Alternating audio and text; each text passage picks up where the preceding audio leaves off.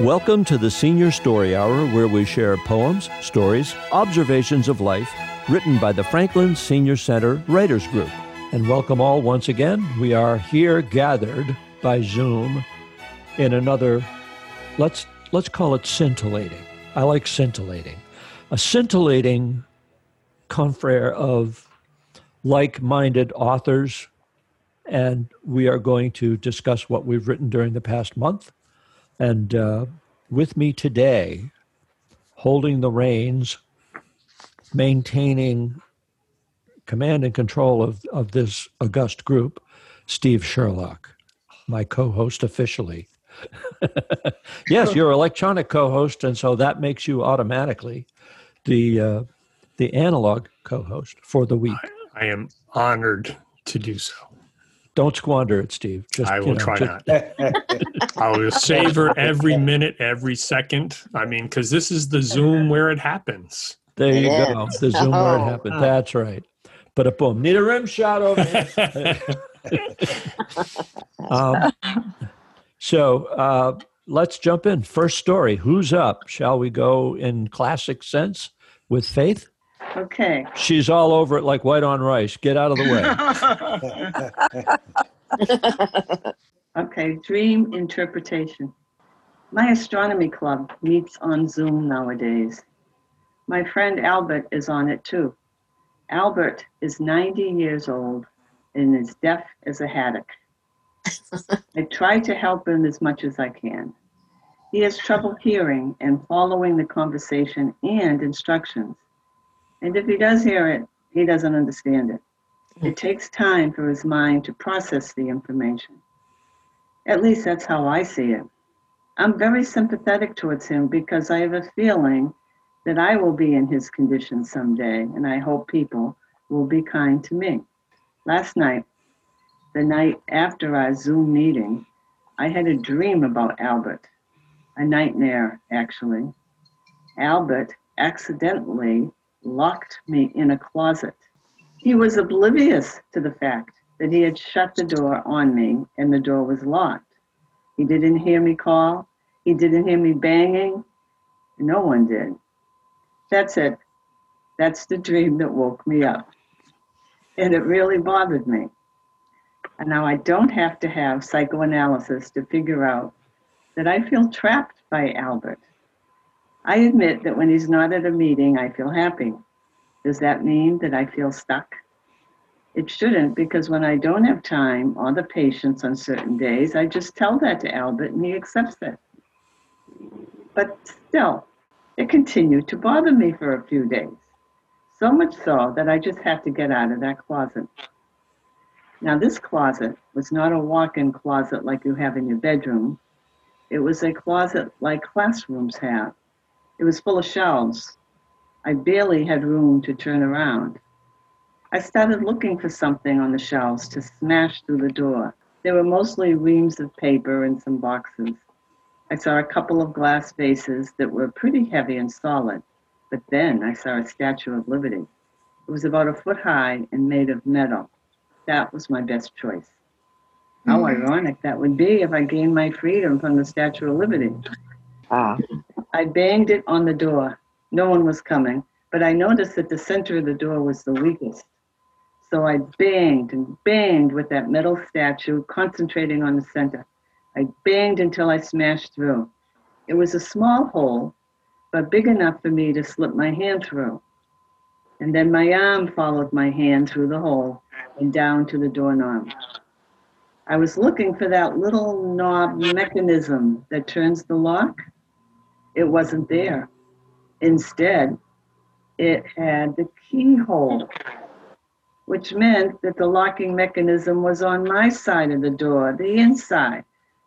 all this time, all I had to do was unlock the door myself. I'm an idiot. I have the, sol- I have the solution to my problems within myself. Oh. All I had to oh. do was open the door. Wonderful. Good story. story. Good story. Very good. Very meaningful. How many times have I been there? Very mer- metaphoric. exactly. I Yes. thought I would have liked that dream. I'm sorry, I'm having a moment here. Uh-huh. He was uh, he was nodding off at the dream. yes, exactly. So, Steve, who are we liking to put up next? Who are we yearning Yearning. to hear from? We've got a number of willing candidates there, so kind of picking and choosing. Joe, you, you ready? I certainly am. Let's go with Um, Oh, Joe. Joe. My story is about the Massachusetts State Lottery. Tales and woes. Lottery started around 1970. Uh, its uh, headquarters was in Braintree, and uh, I remember how they first started. Uh, it was very primitive. Um, you, they printed. You bought a ticket for a dollar, and your number was printed on the ticket, so you had no choice to pick your own numbers. So that's how they started. Um, and then they just started to evolve uh, from that. And uh, they had $1 scratch tickets, and the ones were around for a while. And then they evolved, e- evolved into the $2 tickets. And, and for me, that was like, wow, do I want to spend two bucks for a ticket? That was a lot to me back then. And then they expanded from the twos to the fives, and everybody was buying them, so they evolved to the tens and twenties and 30s. And um, so uh, that's how that started. And then, um, uh, you know, right now it's considered the best lottery in the country as far as lotteries go. Um, and then we have characters of the Massachusetts State Lo- Lottery. And one of the most infamous ones was Scratch Ticket Lane. and, uh, and he was known for buying tickets. I don't think he ever hit the big one, but uh, he uh, he uh, uh, uh, really um, expanded the lottery um, as far as everybody knowing about it. And then we've had some stories, ticket, uh, stories of woe, where uh, a guy bought uh, some scratch tickets, and he was going to his car, and um, he dropped one of them on the ground. And uh, two seconds later, a little kid with his parents picked it up and gave it, gave it to his father um, who scratched, yeah, who scratched it, and it was like, I think it was like, I don't know, it was a lot. I want to say a million, but I'm not sure. And um, the guy who lost it uh, contested, so it went to lottery court, and they ruled that it was finders, keepers, Oh, losers, weepers, because he didn't sign the back of the ticket. You get something that big, you have to get lottery forms and all that, and and sign the back back of the ticket. So he lost. And then there was another one I think everybody heard about about the store clerk uh, trying to steal the winning ticket. Somebody hit their, I don't know, oh, enormous amount of money. Like I, I don't know, but it was a lot. And uh, it was, the storekeeper uh, tried to steal it and went to lottery court, and uh, uh, he was he was charged with, uh, you know, uh, uh, trying. I don't know the official terms, but he was charged in trying to steal the, the guy's ticket. That's crazy. And then um, I have my brother Tim. And 10 years ago, he was he, living in Stoughton. He went over to wash his clothes, and there was a, a Osco drug across the street that sold scratch tickets. So he had two dollars, only two dollars left. So he went over, and he bought one ticket. Uh, came back to the laundromat, and it was a twenty thousand dollar hit. And he's got the uh, um, he copied it on on paper to prove that he won. And then, um, geez, uh, six months later, um, he was living in Randolph, and he went down to a mom and pop store and and bought like ten two dollar tickets. And this time he hit for thirty thousand dollars. oh, Wow. And this doesn't stop. This gets better. And then um, six months later, he goes to another store in Randolph. It wasn't the mom and pop. The, believe it or not, they have a lottery store in Randolph. So he went in there. He bought some tickets, and he hit for ten grand. Uh, so he sold lightning, and he's got all the paperwork to show that he did hit, and he's not like you know BSing. And uh, so yeah, um, it was crazy, but he hasn't won for ten years. So uh, he always goes by the numbers. You know, he asks the clerk, you know, for the number, the scratch ticket, and then you know he would give if he hit good, he would give the clerk a, a of course. So that's um that's his story. Now, my story, and Faith doesn't even know about this, is that um, before the um, pandemic, me and my two brothers had a business, and we would go. We've been doing this for years. When I was up in Portland, Maine, I was at the lottery counter, and uh, somebody had left. Um, you know, he scratched his ticket off and, and and left it there. It was a twenty dollar ticket. So I went over there, you know, for s and giggles, and um, uh, looked at it, and sure enough, he missed one, and it was a twenty dollar hit. So I started from there, and we, we would go through all the garbage cl- uh, garbage cans with gloves, and get all the scratch tickets, and then go through them. And um, right now, well, we used to average, I don't know, um, sometimes it would be like forty dollars each, you know, one hundred and twenty a month. Sometimes it would be over three hundred. Uh, we have found we have found two five hundred dollar hits Wow. and um, and tons of things. It's crazy. What what this is true. So this is what people they they throw away. They're so anxious uh, to win, but it's only one number that that they miss. They hardly ever miss two. So yeah, and we're going to get back to it once um the pandemic goes away. But now I'm financially stable. I think what I'm going to do with my share is give it to St. Mary's. So, um, anyways, um, uh, my, my final line here for the lottery is uh, you can't win unless you play. That's it. Good ending. Yes, Yeah, sir. thank you. I, I, I, I have half of it right, the play part. still, still working on the win part. Yeah, I wouldn't win if I had all the tickets. I never do because, uh, well, what would I do with all that money? Surely, but, um, but We, we, we can help you. We can help you out. We can, You you find a lot of friends. I'm running out of money yeah. where I live, and my kids are getting nervous. So, but um, and I'm getting nervous. So uh, maybe I should take up. Uh, I, don't. I'm from Randolph, but I don't know that lottery pr- uh, place. Joe, you'll have to get with me and tell me about that lottery place in Randolph. I'll make Yeah, a trip over. It's a mom and pop store, but I forget the name. But uh, yeah, it's crazy where you know the tickets can be anywhere. You just never know, Yeah. and it's crazy. Lightning struck three times with him, and and I haven't even won a thousand. You know, it, you know if I play, and uh, it's crazy. You know, it's just like wow. You know, Alice, just to get Alice, I'm hearing a surefire plan for success Yeah. here. Yeah. people, well, people are not happy that win that money. I'm sure. You know, everybody's after you, and Yeah, it's crazy. It it could be a curse. You know, when you win. There is that downside. There is a downside. Yeah. Yeah. I'd like to experience it for maybe ten minutes. Yeah, You know- yeah, I think I can handle it. You know, Joe, I Steve, this, think- this, this in my mind, Steve, begs the question as to how many pets have won the lottery. And we turn to our pet expert Okay. for the answer. Oh, oh, oh. oh, Kathy, fill us in. Okay. okay. Well, my work this week is entitled Don't Be a Stranger. So, how is everybody?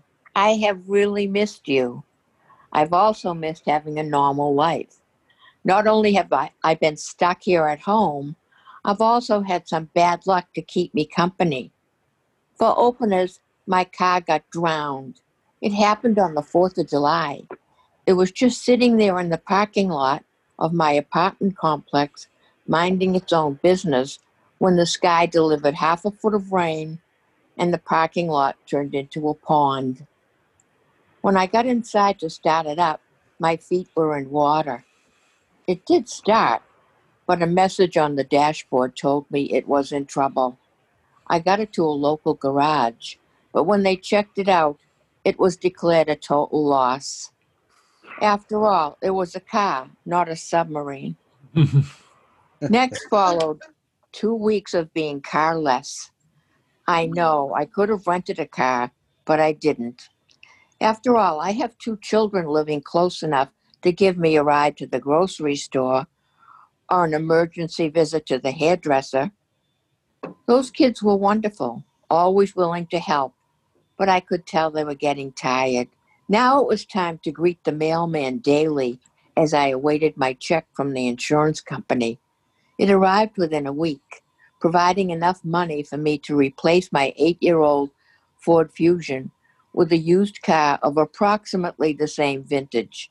My daughter got right on it, finding a used Kia Sportage that I could afford before I did anything rash, like signing up for something brand spanking new that would include monthly payments. Mm-hmm. I got it a couple of weeks ago, and I'm as happy as a kid with a new toy. Thanks to Liberty Mutual and my kids, I am no longer housebound. I have been reading a lot lately about the epidemic of loneliness. One article in a recent issue of AARP's magazine, written by Louise Hawkley, a senior research scientist at the University of Chicago, says loneliness, quote, is a universal human experience. In being the social animals that we are, there must be implications when those social connections are not satisfied. When our social network is missing, there are consequences to our mental and physical health, she writes, especially for those of us who live alone.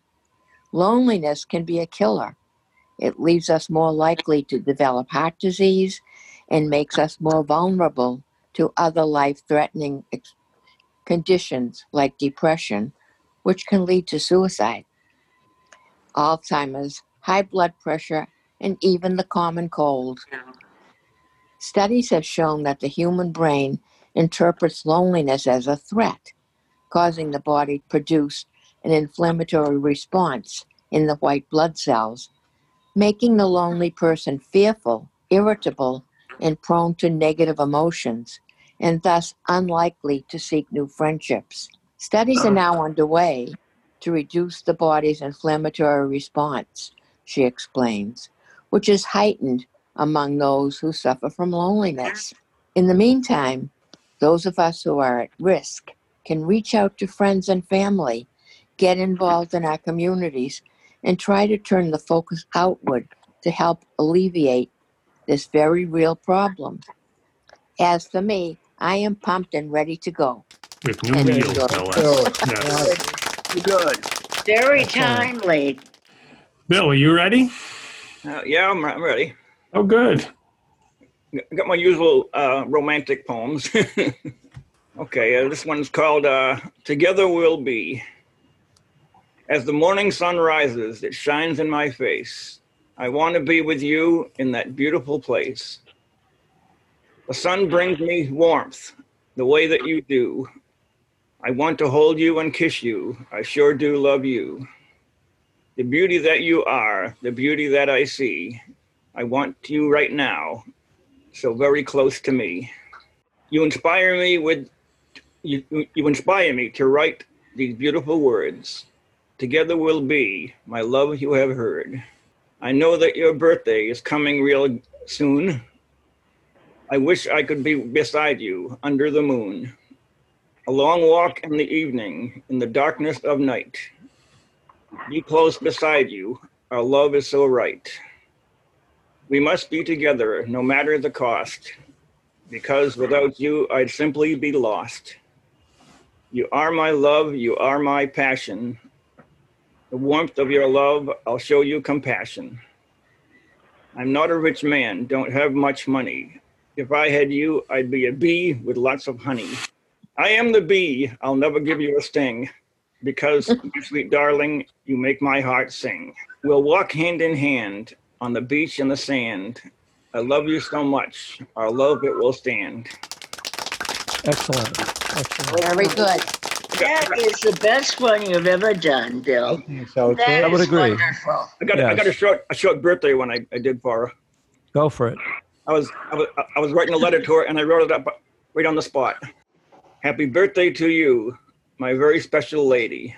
I love you so much. You are my baby. If I could shower you with gifts, you know that I would. We belong together. Our love is so good. My love for you is strong. Let me carry you away. Happy birthday to you. Our love it will stay. My love I will send. My love I will give. Together we'll be. I just want to live. How's? Very nice. Nice. Very, Very very nice. nice. You get better and better, Bill. I'm, I'm surprised they keep coming up with these things. Well, practice makes perfect, right? That's what we're all doing. Pat, do you have something queued up? You read my mind. I do. I wrote this last October. Autumn bliss. An exquisite deep blue sky, crisp, clean, Rocky Mountain air, snow crowning the peaks in the distance, glistening sun warming the earth, crystal ice chips dotting the evergreens while brilliant leaves blanket the ground. He barrels along on his shiny blue scooter. The gentle autumn breeze energizes him. Faster and faster he flies. Unable to sustain my momentum, red light stop, green light go becomes our game. He stops. He spies an enticing heap of fallen leaves. A stately giant maple stands above, spreading its lengthy limbs wide. What better place to rest? Arms and legs swish in the delightful pile. Then slosh, slosh, Uh-oh. dive. He rolls, he laughs. Innocent childhood creates immeasurable memories of sheer bliss. Nice. Hey, Very Loved nice. it, loved it. Very nice. The Thank imagery you. is gorgeous, gorgeous. Yeah. Thank Thanks, Pat. I don't know, Albert. Can you go after that one? That that was that's setting the bar kind of high, but you might be able to reach it. I think Al can do it. I'll do it with trepidation. Trepidation. Go There's, there's another word. That was that was that was your word of the day, right? Anyway, I have to preface my uh, my reading, which is a letter to my daughter. I have a letter to my to my oldest daughter, Carol, that I'd like to read. Written to, written to her in 2008, after she revealed to us that she had been diagnosed with multiple myeloma and was asking for prayers. Oh. He would have our support and more. Thinking of all her attributes, I reflected on her part becoming a, a graduate uh, from Providence College, had her own casting company in Boston, and then meeting and marrying the production designer. Both were working on uh, the same movie in Vermont. They had to locate in California as her husband Jeff wa- was important in his field and needed to be near his studios. Carol continued working in the film industry before starting a family of a son and then a daughter, followed by studying and becoming a psychotherapist to the benefit of many clients. Besides being gorgeous, with a wonderful walk that turned heads, she was humble and loyal to her many friends while away and then returning to Massachusetts to visit us, close to her two sisters and brothers. She would indeed be very, we would indeed be very supportive as we needed to remind her how much she means to us. February 9th, 2008. Dear Carol, woke up early this morning and thought about you. The things that came to mind were so lovely. I must share them with who they were about. Curious event after the way you changed our lives by coming to us through our love and made us proud parents of a lovely child. Was When we were at Kingsbury Pond, as I was facing away, your way, you had gone under.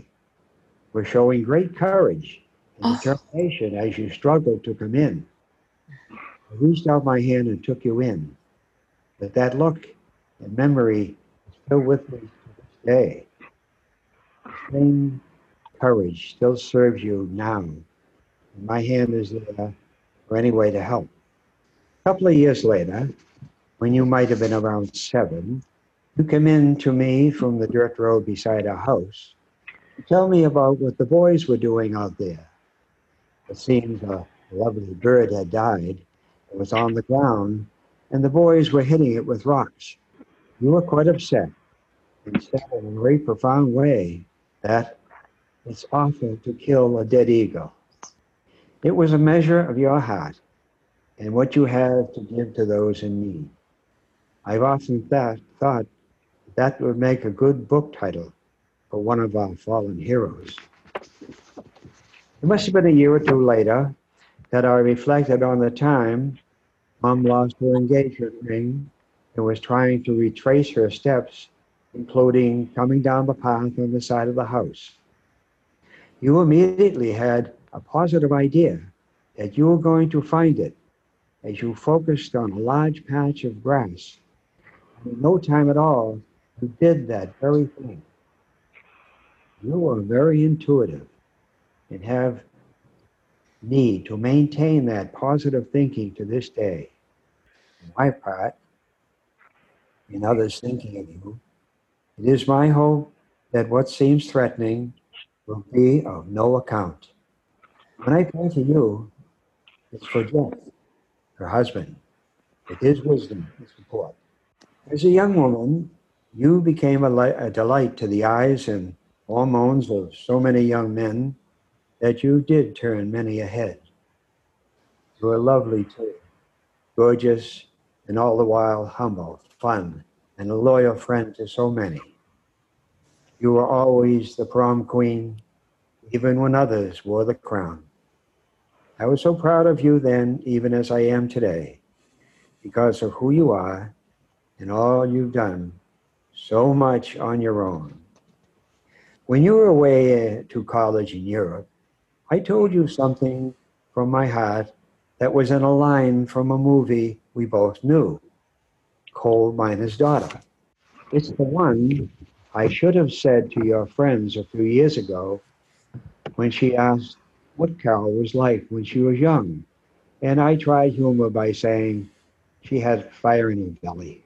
I regretted not saying what I thought after whether they had seen the movie and remember the line from the daddy where he tells her how he feels. Remember, you're my shining star. That was in my letter to you then, and the way I still feel. I hope these reflections are as meaningful to you as they continue to be for me. My love, honor, and respect for you is ongoing. Grace and peace from your loving dad. Wow. Wow! Beautiful letter. Very, very nice. I know. I'm sure she appreciated it. So, Alice, can you follow that one? Well, I, it'll be hard. I Uh, know, you know, but Oh, you know. I think you're up to the task. I agree. hope so. I Alice, have, Alice, Alice, Alice. today I have deviated from murder and mayhem. Oh, And uh, yeah, I'll bring it back. Uh, don't worry. But today I, I uh, pulled something from the archives, and this is a children's story that I wrote based on something that I said to my son when the incident happened. And he had cut his uh, finger somehow and and bathing it and putting ointment on it and he he grabbed the tape and he um, kept ra- wrapping the tape around and around and around till the very end. and I said to him in passing, "Oh, it looks like a big bandage for a small boo boo." And I thought immediately. I said to myself, "What a great story title!" And so I sat down and I wrote this story a, a big bandage for a small boo boo. For six year old Mike Bates, a good day meant fishing. Oh, sure, he liked baseball, soccer, running, video games, and the ice cream man. But in summer, Mike's favorite thing to do in the whole world was to go down by the lake, cast his new pole, and fish whenever he could. I haven't caught anything yet, but someday soon I'll come home with a big one that Mum can cook for supper. It was a clear June day that the accident happened. Mike was getting his line ready to cast when, ouch! His finger caught on the hook. It began Oh. to bleed. His finger looked like ketchup, but the sting told him different. He rushed home. Mike always prided himself on being brave, but it was hard this time when Mum washed his finger and put antiseptic spray on the cut. I think what I need is a bandage, said Mike. He took the adhesive tape down off the shelf and proceeded to wrap his sore finger. Round and round the finger the tape went until Mike came to the end of the roll. I guess that's enough, he thought, running off to play.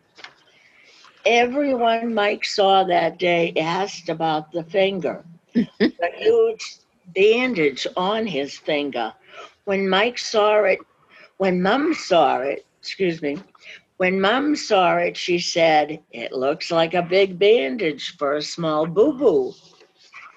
Mike was enjoying the attention people were giving him, and somehow the accident became as big as the bandage.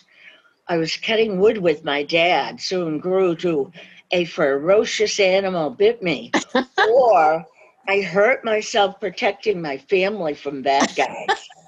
Mike was very proud of his injury. The more sympathetic people were, the bigger story he told. Don't you think you can take that bandage off now? His mother said after two weeks. The cut has healed by now. Oh no, Mom, I need it on, said Mike. Now, every Thursday after school, Mike played baseball with his friends Joey, Billy, Greg, Paul, and Danny. This particular Thursday, Mike was a little late getting to the field. He had been talking to Mr. McGregor about his bandaged finger and lost track of time.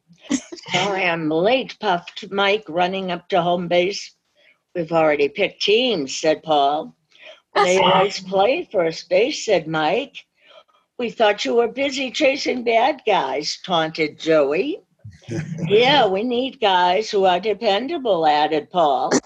Turning to the others, he said, Come on, let's play ball. Dejected, head down, Mike started for home. I baked your favorite cookies today, Mike, his mother called from the kitchen. Mike kept walking towards his room. Once inside, he sprawled out on the bed. Mhm. Dinner was unusually quiet that evening. Even his sister Heidi's teasing didn't get a rise out of Mike. Dad asked what was wrong. Mike answered nothing. He went directly to his room after supper. Mom and Dad were really worried now. Mike's father gave him 10 minutes, knocked on his door. Mike, may I come in? Okay. Arthur Bates, Bates' lanky body rested on the edge of his son's bed. What's bothering you, Mike? Dad, the guy said I couldn't be on their team. Why not? They say I'm not dependable, and because of my finger, they say I can't catch the ball. Dad smiled. I have a solution. Take the bandage off. I bet the cut has healed anyway. With his dad's assistance, Mike took off the big bandage. Sure enough, there was only a small dot where the cut had been. Just be careful next time you're fishing, said Dad. Mike looked at his father questioning. Then he remembered. Yes, he had gotten the cut fishing. I guess in all the excitement I forgot, thought Mike. Wow, he had really enjoyed telling those stories. Well, I didn't actually get bitten by a ferocious animal, but I'm glad I didn't.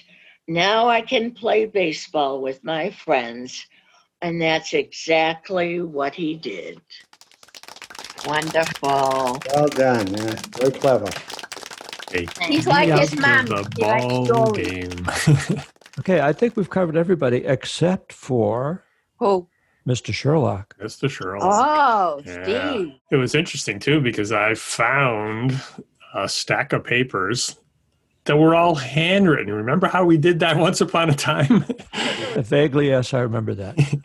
so that was the makings of a short story. I'm in the process of transcribing it into technical, you know, digits, et cetera, so I can edit it along the way, bring it up, finish it off, et cetera, et cetera. So in the meantime, I'll Mhm. tease you with that. But in the meantime, I do have four new shirkus. So the short little haiku like mm-hmm. poems. First one, Oh. and I'll read each one twice because they're just so short. Shirku titled Renewal. Renew yourself. Listen to the flower, and you will not hear his latest lie. Shirku Renewal. Renew yourself. Listen to the flower, and you will not hear his latest lie. Autumn Dance. Brown autumn leaf dances across the blacktop early this morning as I walk. Autumn dance. Brown autumn leaf dances across the blacktop early this morning as I walk. Virus. Yeah, it's around. Leaves rustle in the breeze. What do the trees know of the virus raging down here? Virus. Leaves rustle in the trees. What do they know of the virus raging down here? And then the last one, Labor Day. New England Shore, putting the window AC units away for the season. Labor Day, New England Shore, putting the window AC units away for the season. Lovely. Steve, what did you call those? Shirku? Shirku, yeah. So you've heard of haiku. Yes. Shirku, oh. I build upon that. Instead of being 17 syllables, Sherlock, they're okay. 19. Oh. And because it's in the American idiom, they're either three or four or five syllables per line, as opposed to the three lines of 575 according to the formal haiku way. say again what what the makeup is. So it's set nine. Um, the normal one is 17 syllables, 575.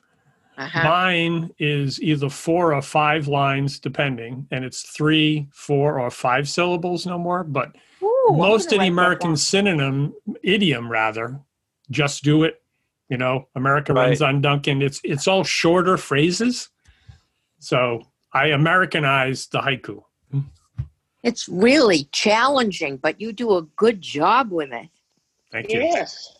It gives me uh, an opportunity to try and compress and condense Compress. and get right to the point. Example There you have it.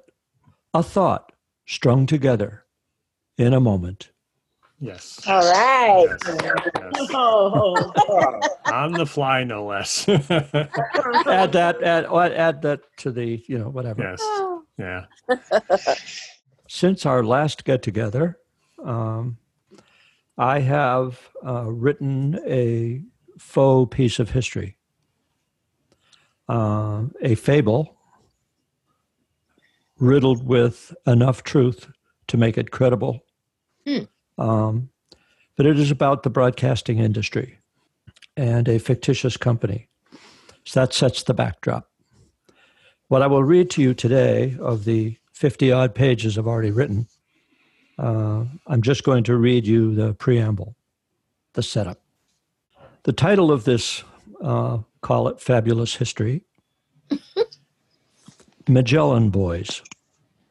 Each and every industry of man and those human exploits and endeavors that power it are riddled with untold stories.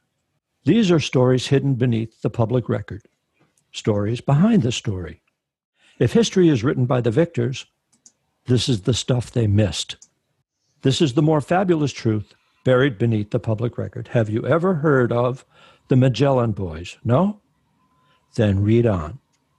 At the start of a revolutionary 20th century, instantaneous point to point communication with someone else at any distance was a privilege reserved for the well to do. Communicating with the whole of society en masse, all at once, was a distant holy grail of a future time and technology. To be clear, the 19th century was no slouch. It gave us the Industrial Revolution. It wrought Watt's steam engines that could power large machinery for enabling work and speedy transport. Steam and electricity were harnessed for the public good. There was Edison's electrified Mazda safety light. Sound could be scribed onto a cylinder. Even light itself could be recorded onto a canvas with a memory, a hmm. photograph. Our grandest ideas could dot and dash about, and later even our voices, zipped at lightning speed along wires to and fro, connecting individual communicating wires to entire populations. This had its physical limits.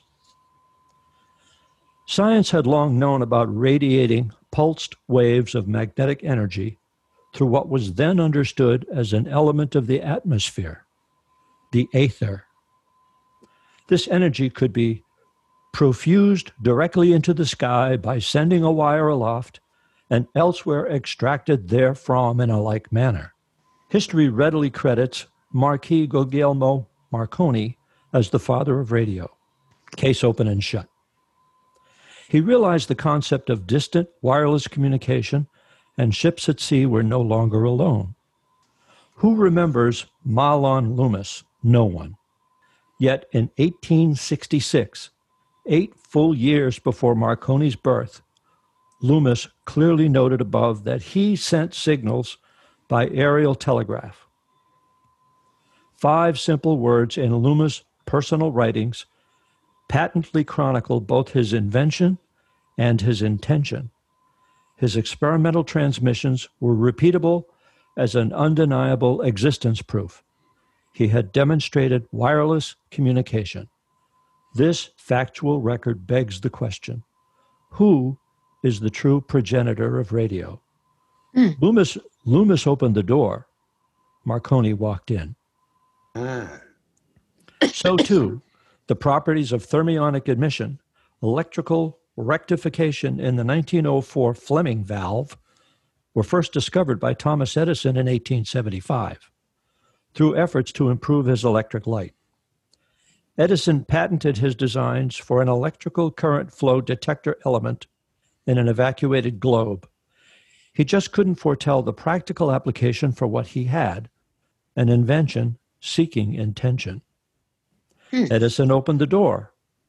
John Ambrose Fleming and later on Lee DeForest walked in and invented the radio tube. Wow. The history of invention, progress, and fortune is littered with such instances of trial and error by singular contributors dogged- doggedly toiling to advance their imperfect spheres of scientific knowledge. Only by the fullness of time and exhaustive, honest investigation can we sort the true record. The subject of this historical reckoning? The MBT. The Magellan Broadcast Technology Corporation of America, the Magellan Boys. The more familiar names, the ones that elementary schoolers learn, Marconi, Edison, and so on, are those lofted to fame not only by the enterprise of their scientific contributions, but rather by their business enterprises. Hmm. These corporate entities offered a key element that the lone inventor lacked publicity.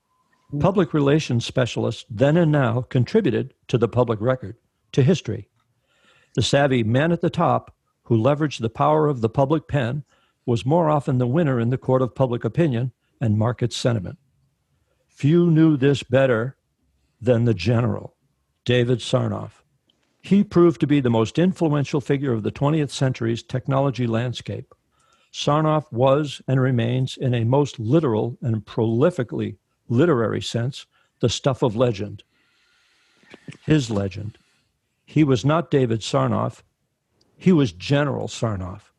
His company wasn't RCA, it was the RCA. This practiced erudition and import was at the core of his public persona and a corporate zeitgeist that he fashioned from the whole cloth of his disciplined mind and appreciant marketing prowess. It's 1918. Sarnoff returned home from the Great War with fame, a plan, and inside connections. The U.S. Navy sought to commercialize its proprietary intellectual property and interest patent in radio technologies.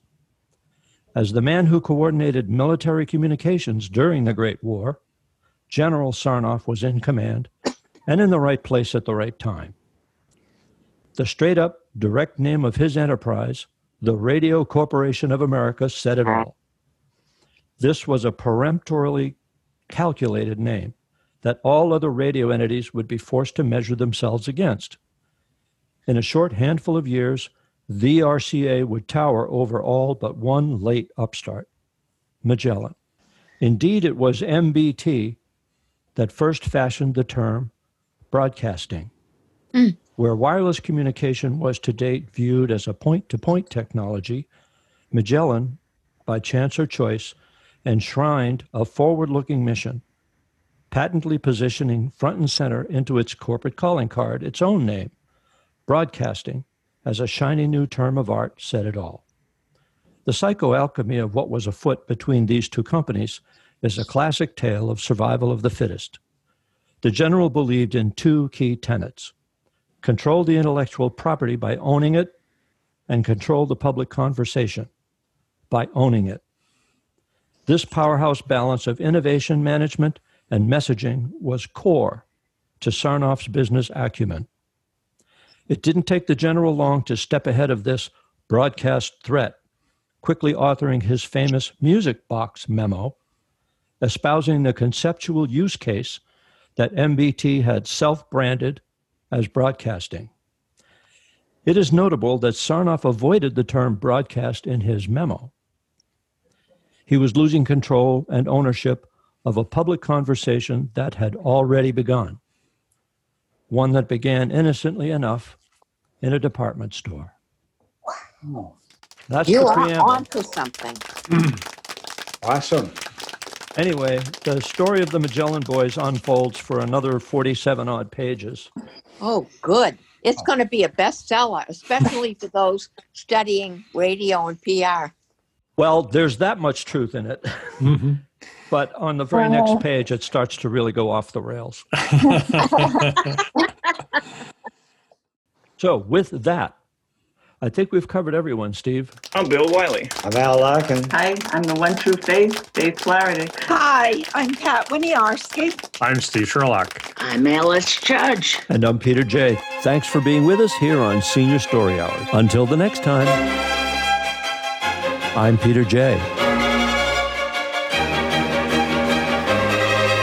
Remember, be they laced with gravity, levity, wisdom, or whimsy, the meaning, experiences of life become a little larger when you share them, when you take a moment to commit pen to paper and just write. This is FPR, Franklin Public Radio.